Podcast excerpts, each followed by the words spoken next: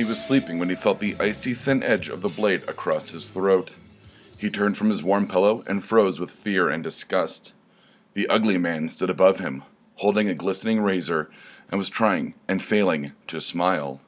The ugly man had haunted his dreams for years as a child, and he wrote the ugly man off in passing as his childhood imagination running a bit too wild. But there he was, a grown adult sleeping in his grown adult bed next to his grown adult wife, and there was the ugly man. The ugly man cocked his head and then threw it back, motioning to him that this was not the place to talk.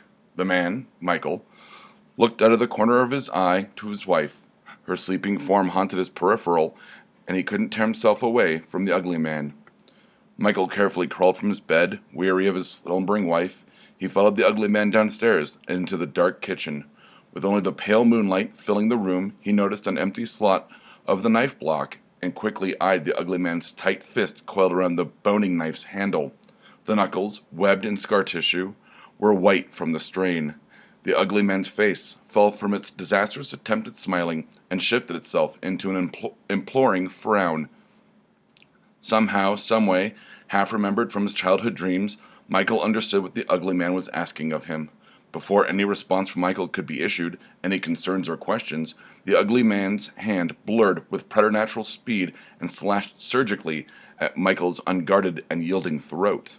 While not completely severed, Michael's head while not completely severing Michael's head from his body, the ugly man had cut him in such a way that if Michael kept leaning slightly forward, his throat would stay enough together that he would live, but if his weight shifted, he would only have moments left to breathe a couple of last breaths.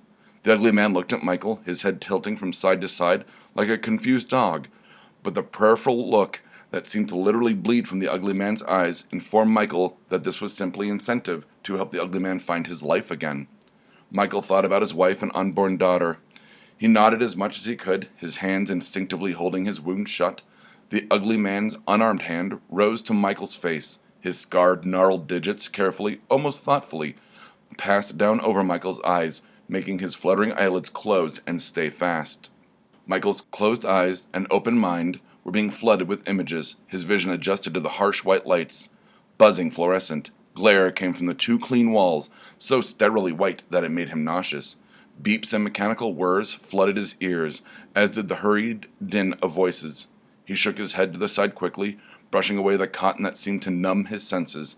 He focused on the first face he saw when he looked straight ahead the face of his wife, her legs in stirrups, pressing herself up on a hospital bed. She wore the painful joy of childbirth well, he thought to himself. The droning voices found themselves a source when Michael looked over at the doctor and a nurse, both professionally fawning over the labor. One last push, they said. We can see the head, they said. Michael lifted his hand to his throat. There was no clean slice, risking his life with precarious balance, not even a scar. It had never happened, he thought. I had zoned out and daydreamt the ugly man. A gangplank of weight lifted itself from his heart, and his queasiness subsided. The pealing cries of a newborn snapped him back to the reality. Would you like to cut the cord? the nurse asked, looking towards Michael but not at. Yes, he answered with an unsure smile that betrayed this momentous occasion with suspicious doubt. As he took the clamp and the surgical scissors, severing the connection between his wife and daughter, his eyes darted to the side and he cast a longing, lingering glance at the new life he had brought into this world.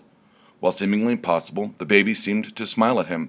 His heart caught in his throat as her attempt looked exactly like the ugly man's attempt, and he realized he had helped the ugly man find his life after all.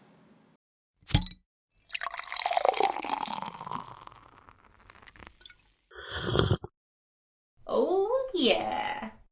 This has been a Blood Alcohol Content Network production. For more information, visit www.bacnpodcast.com. Your home for almost bacon and banjo!